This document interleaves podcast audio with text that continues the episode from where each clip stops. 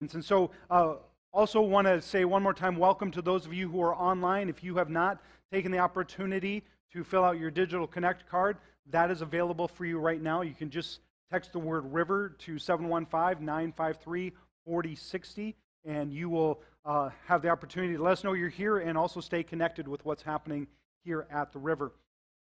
We are in the end of a series that we've been looking at how Jesus has confronted a lot of different issues.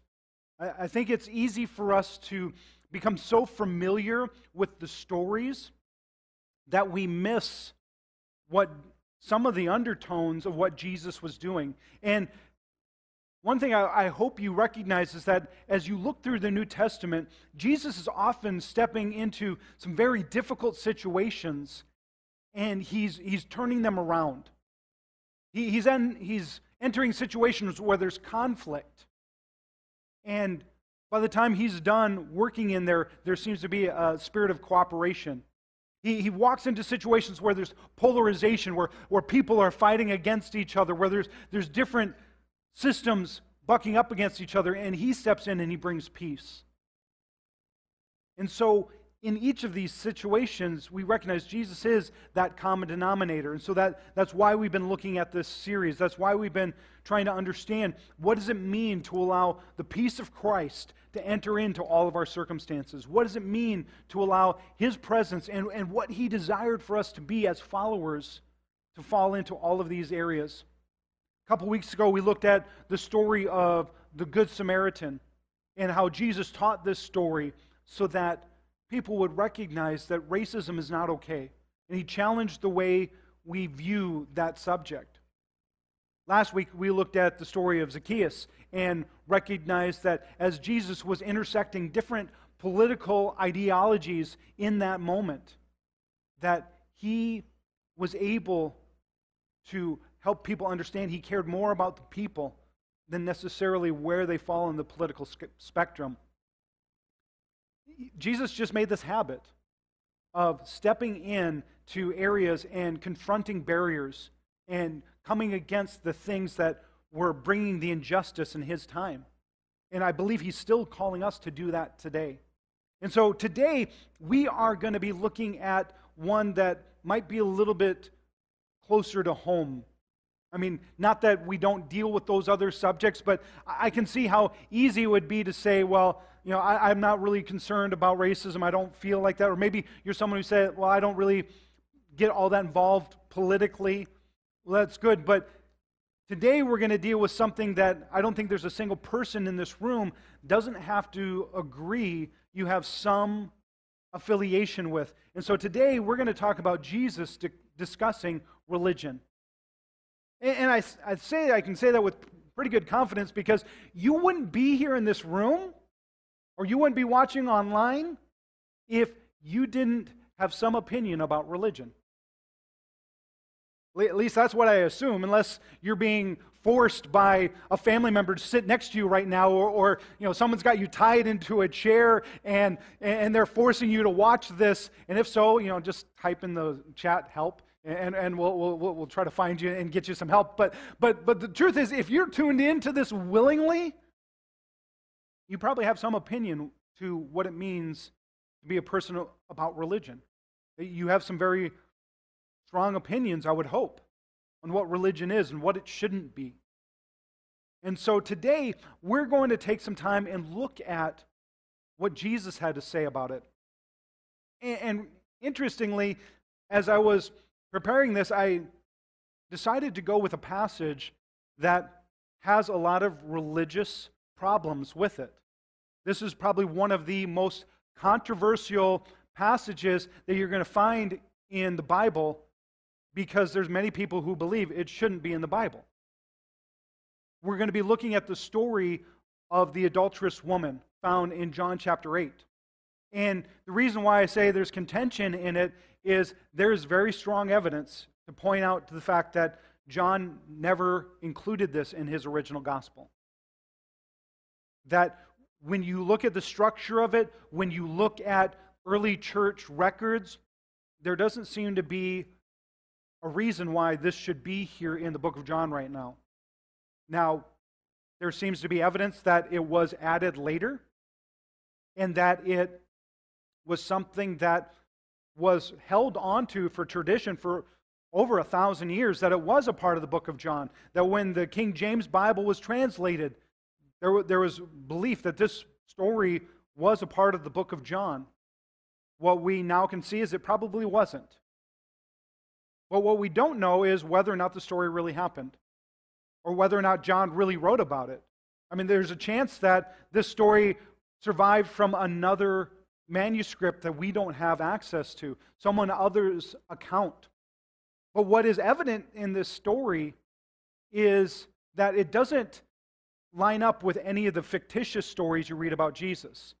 I don't know if you realize there's a lot of people and there's a lot of writings that have survived the time of Jesus that talk about Jesus that have nothing to do with who he really was. I mean, they, they have all sorts of crazy things like him being a child and, and spitting in the mud, and all of a sudden birds and, and animals started coming alive as he's playing with mud on the ground. There, there's other stories about him coming out of the cross and all of a sudden a, a or coming out of the grave and all of a sudden a huge cross is standing at the mouth of the tomb testifying. And there's big crowds around waiting for jesus to show up. We don't believe those are true. They don't line up with what the fullness of scripture teaches us. However this story though it may not have been an original part of the book of John. In my opinion, teaches a strong truth about who Jesus is. And it lines up with so much of the other teachings that you see Jesus living out. And so, again, I, am not here to let you know whether you should, you know, cut this page out of your Bible or whether you want to continue to learn from it, I think it's something worth holding on to because early church fathers, th- this story was being circulated, whether or not it belonged in this book.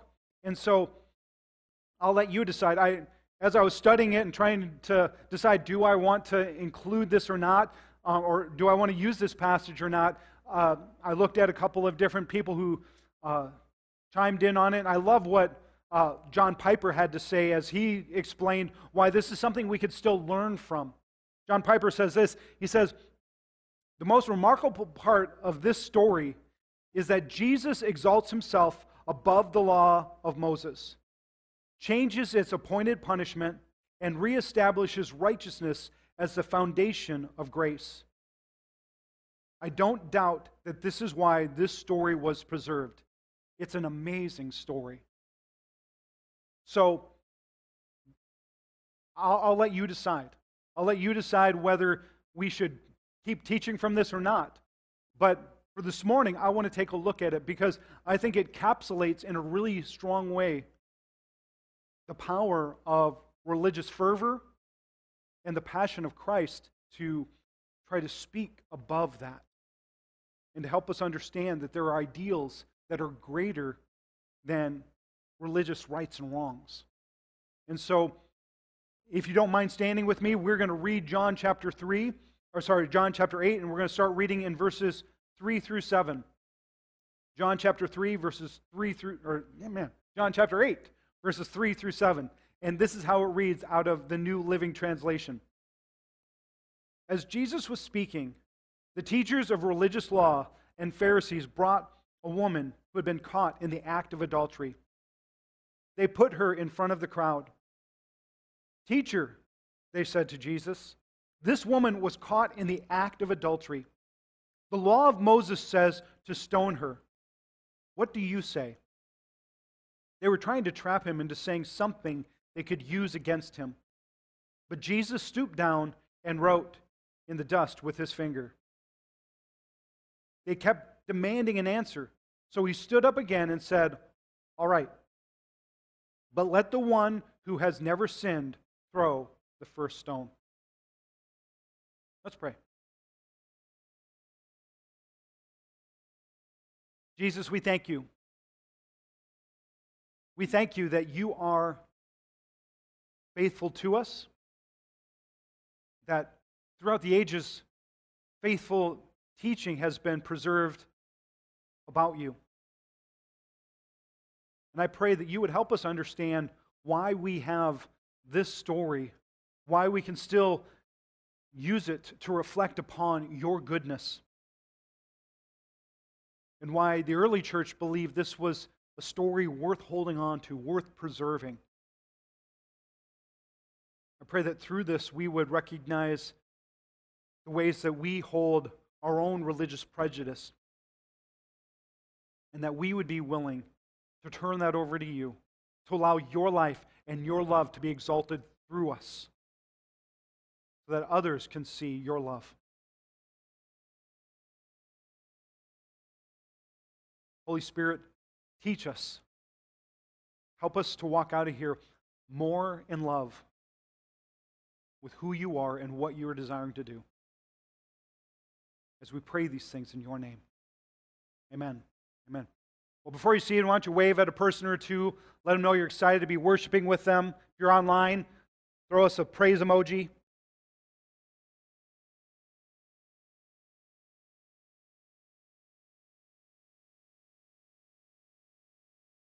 So, in this story, as I mentioned, we, we can't necessarily have certainty that this story really happened. We can't have certainty that the events transpired like this. We can't have certainty who actually wrote this story down for us. But I believe it does speak to what people understood about who Jesus was and speak to the way that he talked about religious stuff. Because you can go through the rest of the New Testament and you see Jesus confronting religion in much the same way that he's confronting it right here. And so I want to take our next few moments together and talk about the differences between religion and relationship. I mean, how many of you have ever heard or have said the phrase, Christianity isn't religion, it's a relationship? Okay, one of you, great. Oh, we're going to have a 101 class on Christianity right after this. We'll be serving lunch. No, I'm, I'm kidding. Um, I, that, that's a pretty common statement that we have tried to tell people that Christianity isn't a religion, it's a relationship. And that's great. The problem is, I don't think most of the time we operate it like that. I, I think one of the great black eyes against Christianity is how much it has operated like religion through the centuries. That while I believe there is people who have held out the relationship aspect and who have lived it well. And that's why this has endured because people have been invited into that relationship. The greatest abuses of power that we've seen through the ages have come to people who want it just to be religion. And so today, I want to take a moment and look at the contrast and try to figure out which side should we want to fall on. So, the first thing that I want to point out, the contradiction that we see between the two, is that re- religion loves being right. Relationship loves doing right. You know, when it comes to religion, we're very careful to say this is right and that's wrong. You, you can you can go to this kind of church or that kind of church, but you can't go to that kind of church. Or you can wear this kind of outfit on Sunday morning, but you can't wear that kind of outfit. Or if you get really crazy, you can wear this kind of hat in church, but you can't wear that kind of hat in church. Or if you're really holy, you wear this kind of thing. Like the really, really holy people, I guess I'm not one of them, wear dresses and, and, and curtains over them so that you know how really, really holy they are.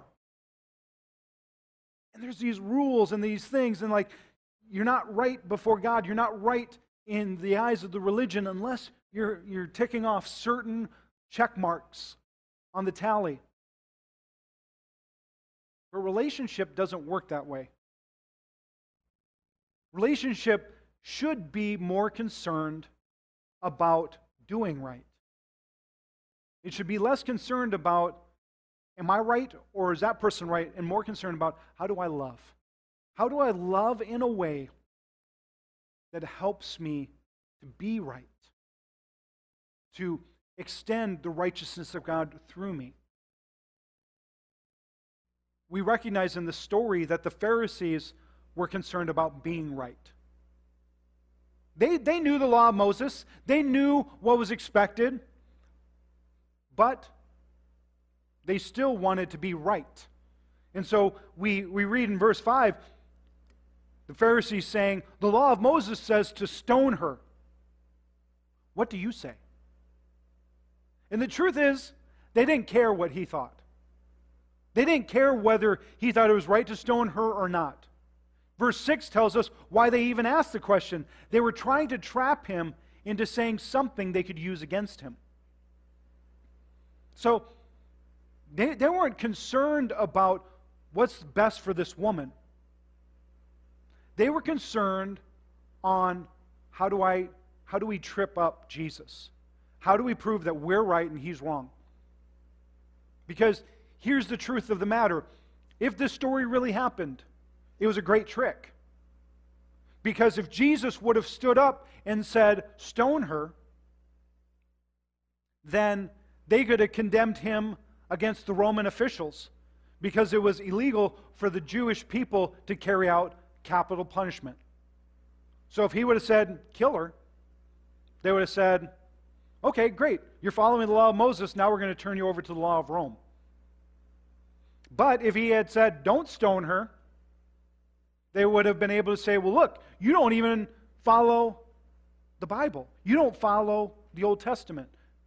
And so, I mean, there was this contradiction. But, but it was never about them trying to figure out what was right or wrong. It was trying to establish themselves as right. Do you know how I know that's true? Where's the man? It says she was caught in the act of adultery. Where's the other person? There should have been two people in front of Jesus if they were really serious about this.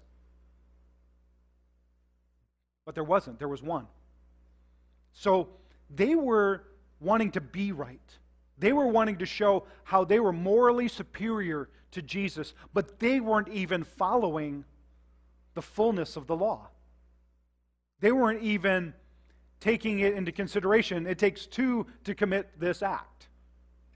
And so here they are throwing this woman in front of the crowd, humiliating her, using her as a prop to show off just how righteous they are as compared to her. But Jesus wouldn't have it. As a matter of fact, he didn't even respond to them. This passage says he just kneels down and writes in the sand. And again, for thousands of years, people have been wondering what was he writing in the sand? We don't know. We don't know.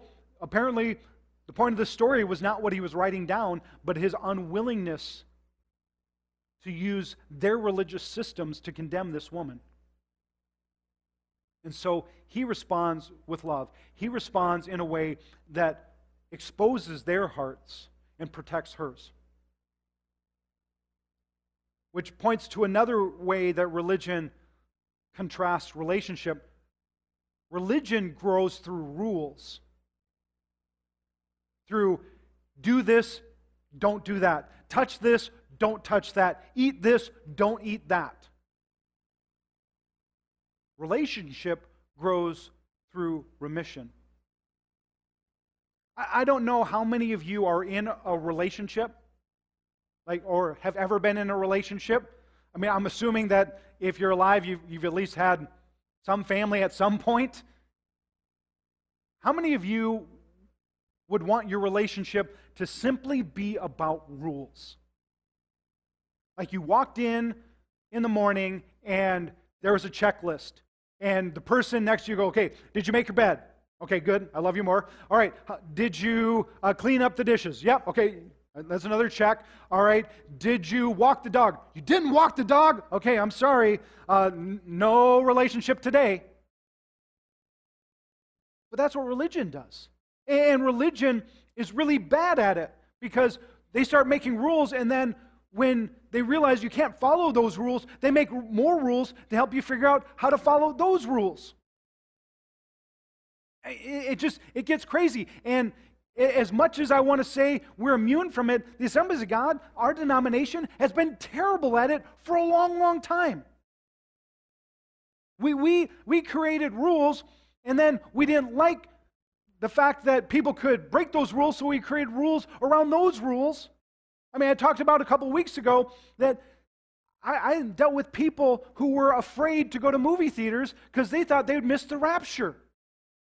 So I, I, think we, we've sanctified this room. You're okay. If Jesus comes today, you will still make it. But, but for generations of Assemblies of God people, we were taught you, you can't make it to heaven if you're in a movie theater when Jesus comes back.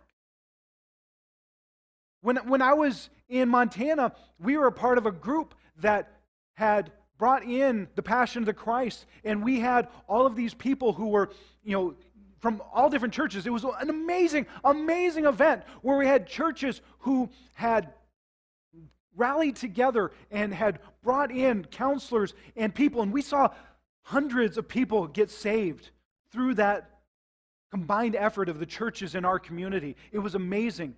But what was interesting to me was that our lead pastor, that was the first time he'd ever gone to a movie in our community. He'd gone to movies, but he made sure he never did it in our hometown because he didn't want any of his church people to see him at a movie theater. Our associate pastor had never been to a movie in his life, and he was in his 60s. Passion of the Christ was the first time he had entered a movie theater. Like, I mean, he probably rented movies because apparently that was okay, but, but you can't, you couldn't actually go in. So, like, we're really good at these things. We like making rules. And that's how religion grows, is making sure you're following all the rules. And wait, hey, you didn't make that rule, you're out. And it's about who's in and who's out. Relationship grows through remission. The remission of sins. The, the forgiveness of faults. How many of you would rather be in that kind of a relationship? Where when you mess up, it's not held against you for years. When you mess up, there, there's a grace and there's a covering. This is the cornerstone of Christianity. This is what Jesus came to die for. So that we could live lives of forgiveness.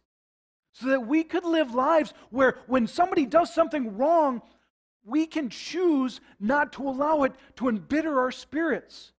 And the problem is, I fear we have too many Christians walking around with bitterness ripped into their hearts, either because of what something was done to them in a church or what something was done to them in a relationship. And they've got this bitterness welling inside of them.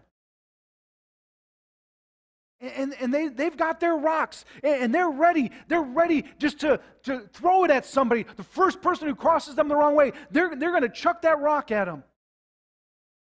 Because that person hurt me. That person did this against me. But Jesus is saying if you want a relationship, you got to put down the rocks. You got to choose to forgive. It doesn't mean you always forget, and it doesn't mean you always give that person license to keep hurting you, but it does mean you release it and you let that person experience, or you let yourself experience what forgiveness brings to you, regardless of what it does to the relationship at the end of the day. I mean, when they were cajoling him and saying, What do we do? Do we stone her or not? They were just, they were, they kept demanding of him that he respond to their attacks. In verse 7, we read, They kept demanding an answer. So he stood up again and said, all right. Let the one who has never sinned throw the first stone.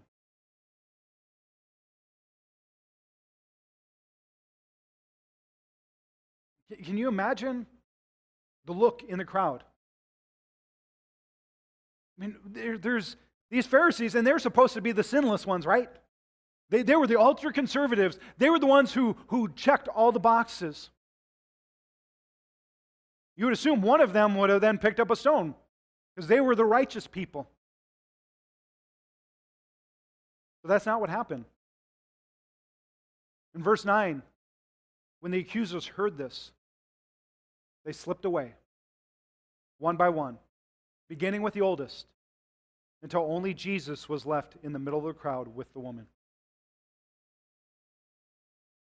They realized none of them were without sin. None of them were guiltless. In this room, every one of us has something in common. Those of you who are joining us online, we all share this. There's no one righteous. There's no one without sin. The Bible is very clear that all of us have sinned and fallen short of the glory of God. All of us are one dumb mistake away from being publicly humiliated, laid bare in front of the crowd. And how would we want those around us to respond? Do we want them to pick up the rocks? Or do we want them to show compassion? As the people left, as the Pharisees walked away, Jesus then turns to the woman. Verse 10 says, Jesus stood up again and said to the woman, Where are your accusers? Don't even one of them condemn you? No, Lord, she said. And Jesus said, Neither do I. He wasn't coming to make sure she followed a set of rules. He wanted to let her know that her sins were forgiven, that there was remission for her sins, that she wouldn't recognize it then and it wouldn't come until later, but that his cross would be what would cover her, that would give her dignity again, that would help her to recognize there is a standard that we will never meet, but we have a God who provided an answer. And so, the last thing I want us to see the differences is that religion offers condemnation, relationship offers restoration. And that's what Jesus was offering this woman in this moment. The last part of that verse that we just read, Jesus said, Neither do I condemn you. Now go and sin no more. He's saying, You're not condemned. These men try to condemn you, but you're not condemned. I don't condemn you. But what I do want you to do is live differently. Because you've received grace, because you've received forgiveness, because you have been acquitted of your sins, go and sin no more. Go and live a life that's worthy of the forgiveness that you've been offered. See, in several of other occasions where Jesus was teaching, he points to the fact of how easy it is that once you've been forgiven, to turn around and hold unforgiveness against your brother or against your sister. How easy it is that once the stones have been lowered against us, to pick them back up and point them at somebody else. And he's saying, You've been forgiven. Now go walk in restored relationship. Go walk in a relationship that allows you to have freedom and extend that freedom to others. As I've already mentioned, we don't know whether this story really ever happened. We don't know whether John actually was the one who wrote it. But I find it interesting that the most common place it found itself in the early manuscripts that it started showing up in was right here in the book of John.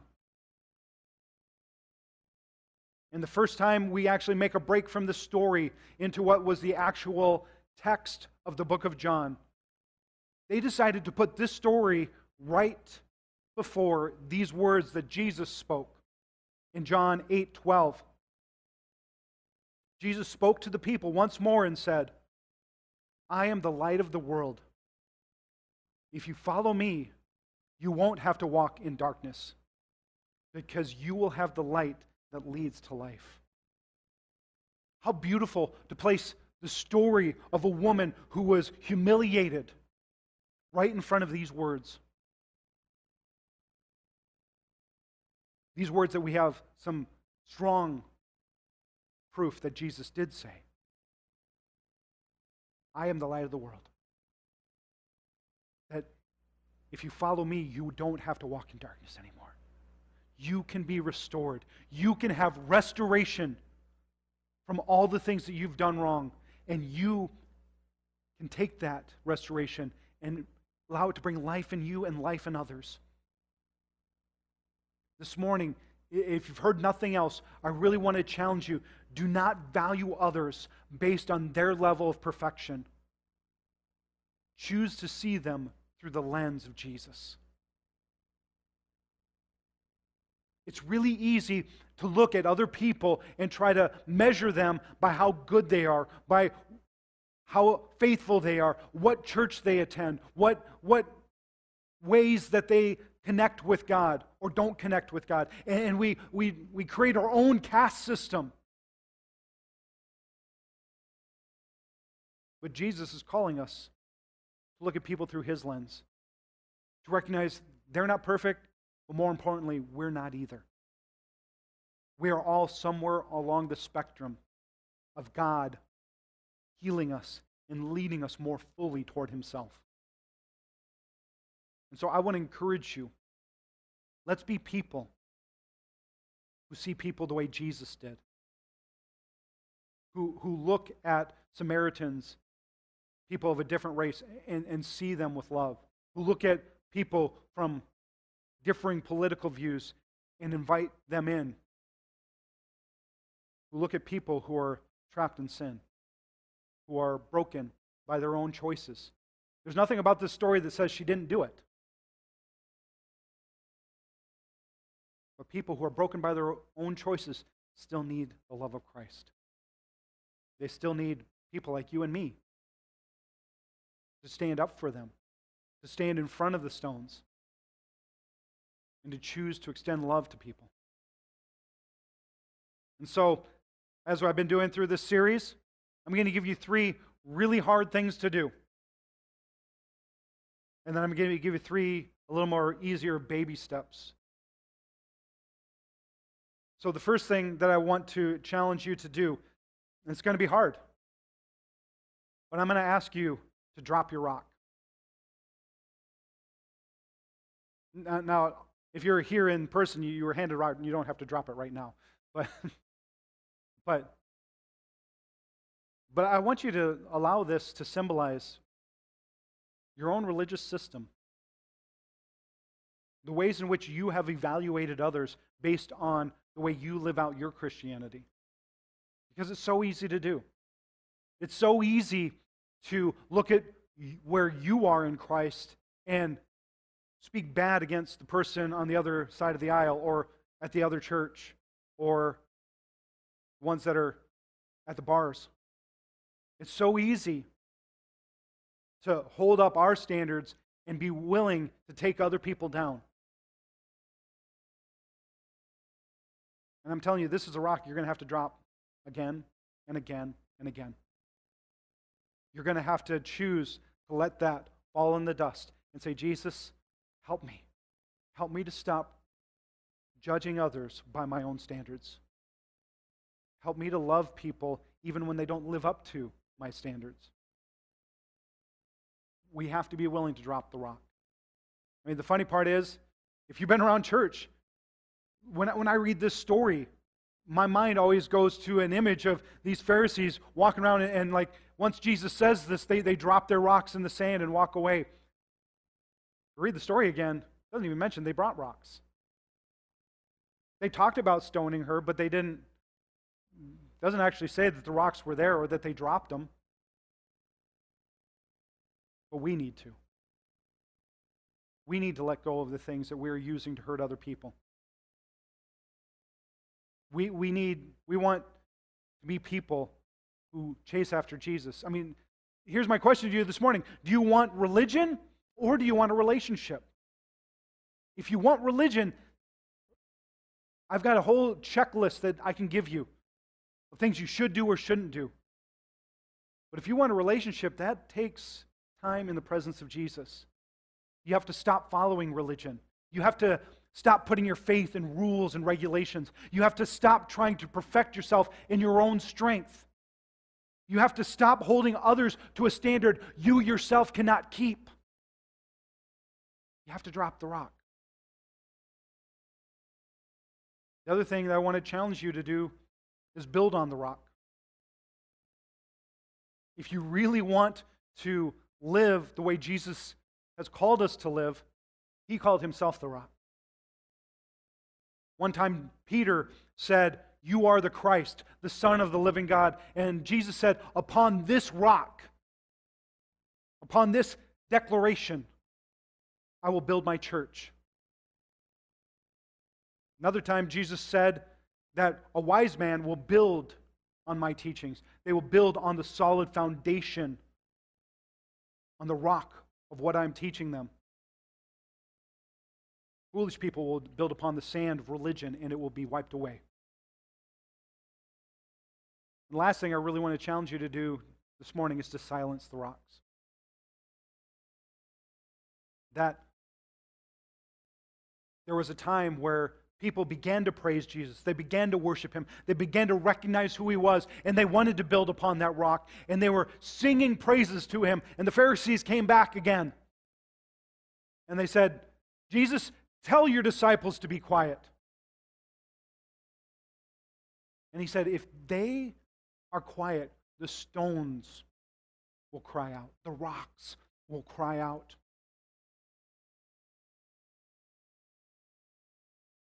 If you choose to live in religion, you're carrying a stone. You're not really praising Jesus, and eventually this stone will cry out against you. Do you want a stone to be praising God, or do you want to praise God? By living the life He's called us to live, I want to challenge you. Let's, let's silence the stones this morning. So, and th- this isn't a perfect path to that, but I want to challenge you some easy steps that you can take this week. Memorize John 8, verse 12, the words we know Jesus said. And evaluate how you're living. Are you living in the light or are you living in darkness? Are you living through the lens of who He is or who you want Him to be? And then find a way to show kindness to someone who's not expecting it. Maybe reach out to somebody who you know doesn't fit into your religious mold and show love to them. And why? Why do we do that? Why do we show this kind of kindness?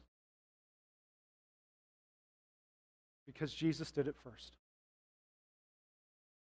Jesus wasn't trying to start a religion, he was trying to start a relationship. He took all of the religious requirements and laid them upon himself, fulfilling them perfectly, so that all that you and I had to do was reach out to him. And that's why we celebrate communion. That's why we take time and we remember the broken body. We remember the blood that was poured out. And so this morning, we are going to celebrate communion together so we can remember what we have been restored from. And then we're going to choose to live different lives because of it. And so, right now, I'm going to invite the worship team to come up. And if you are online and you want to run real quick and grab some juice or crackers or whatever you have with you uh, and join with us, there's nothing special about these cups. I, I just I want to encourage you to go find some way to participate. If you're here in person and you have the cups, I also want to give you a moment because if you've never used one of these, they usually take about uh, three days to be, be able to open. They're very biblical. You know, after three days, you can rise again. But um, but take some time, open open the flaps, and um, get them ready. But I'm I'm going to pray over communion. But before I do that, I want to pray for those of you who may be here or maybe online and you haven't accepted Christ, this would be a great day to choose to have a relationship with Jesus. So let me let me offer that to you. If you're here or if you're online, I just I want to encourage you to pray a simple prayer. We can all bow our heads, we can all be in a moment of reverence. If you're someone you need that relationship with Jesus, maybe you have never prayed a prayer like that, or maybe through this message you realize you've been living for religion and not for Him. We can ask for fresh forgiveness today. So if that's you, I'd encourage you to pray something simple like this. You can use my words, you can use your own. You can say this out loud, or you can say it in the quietness of your heart. But pray something like this Say, Dear Jesus, I believe in you. I believe that you died for me. And I believe three days later, the rock was rolled away and, G- and that God brought you back to life. I'm sorry for my sins. I'm sorry for my mistakes. Please forgive me. Today, I choose to turn away from that life. And I choose to follow you, Jesus.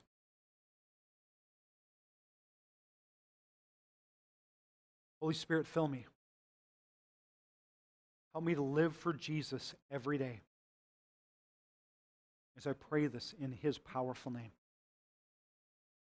Amen. And if you prayed that prayer, please come talk with me after service. I would love to talk with you. Or if you're online, uh, send us a, an email or a Facebook message or click on the link if you're on the live stream right now and just let us know that you've made that decision. And for the rest of us, let's, let's take communion together right now, remembering that Jesus said, This body is broken for, for us, for our healing, that his blood was poured out so that we could be forgiven. Let me pray over this and let's partake of it together. Jesus, I thank you. I thank you for those of, who may have said this prayer for the first time today or those who have prayed this before to accept your forgiveness. And as we take communion together, help us remember that your body was broken so that we could be healed, that we could have wholeness. And I pray for healing over the many things that are going on in our body right now and the many things that are going on in people who are connecting to our service at this moment.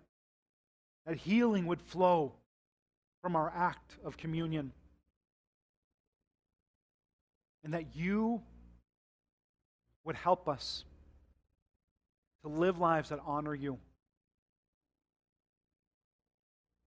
That your blood would flow through our lives, cover our sins, and that we would be people who offer forgiveness freely and openly. We love you, Jesus. And we pray these things in your name. Amen. Why don't we partake of the bread?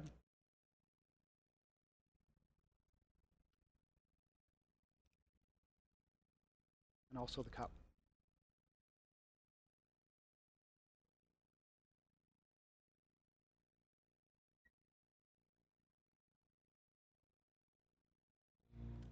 As I mentioned, if you're here in person, you should have received a rock on your way in. I, I want to give you two options. We're going to all stand right now and we're going to sing. And if you're here this morning and you, want to say, I don't, I don't want to carry around a rock of condemnation. I, I want to allow my religious perceptions to be shaped by Him, not by what I think of Him, not what, what I think it is to follow rules and regulations. I want to encourage you to join me in just placing your rock here on this altar as a symbol that you're leaving behind religious systems. Or maybe you want to take this home. and remember what you have been forgiven of. Place it someplace where that will remind you of the forgiveness Jesus has offered you. As a matter of fact, if you're online, well, here you are. Get a rock, place it someplace to remind yourself that the stones aren't going to take place of your worship. The stones are no longer going to be commissioned to cry out against us. But we're going to praise God. We're going to worship God. We're going to let our lives be a testimony to the goodness of Jesus Christ. So, let's sing. Let's worship. Let's make an active declaration. Again, either put your rock down here or, or take it with you and put it someplace where it will remind you. But let's like make a declaration today that the stones won't take our praise. We're going to praise him. We're going to worship him. Let me bless us. Jesus, we thank you. We thank you for what you have done in our lives. And we pray that as we leave this place, you would bless us and you would protect us. Jesus, we pray that you would be gracious toward us and smile upon us. And we pray that every day we would walk in your favor and in your peace. That our praise would silence the rocks. So we pray this in your name, Jesus.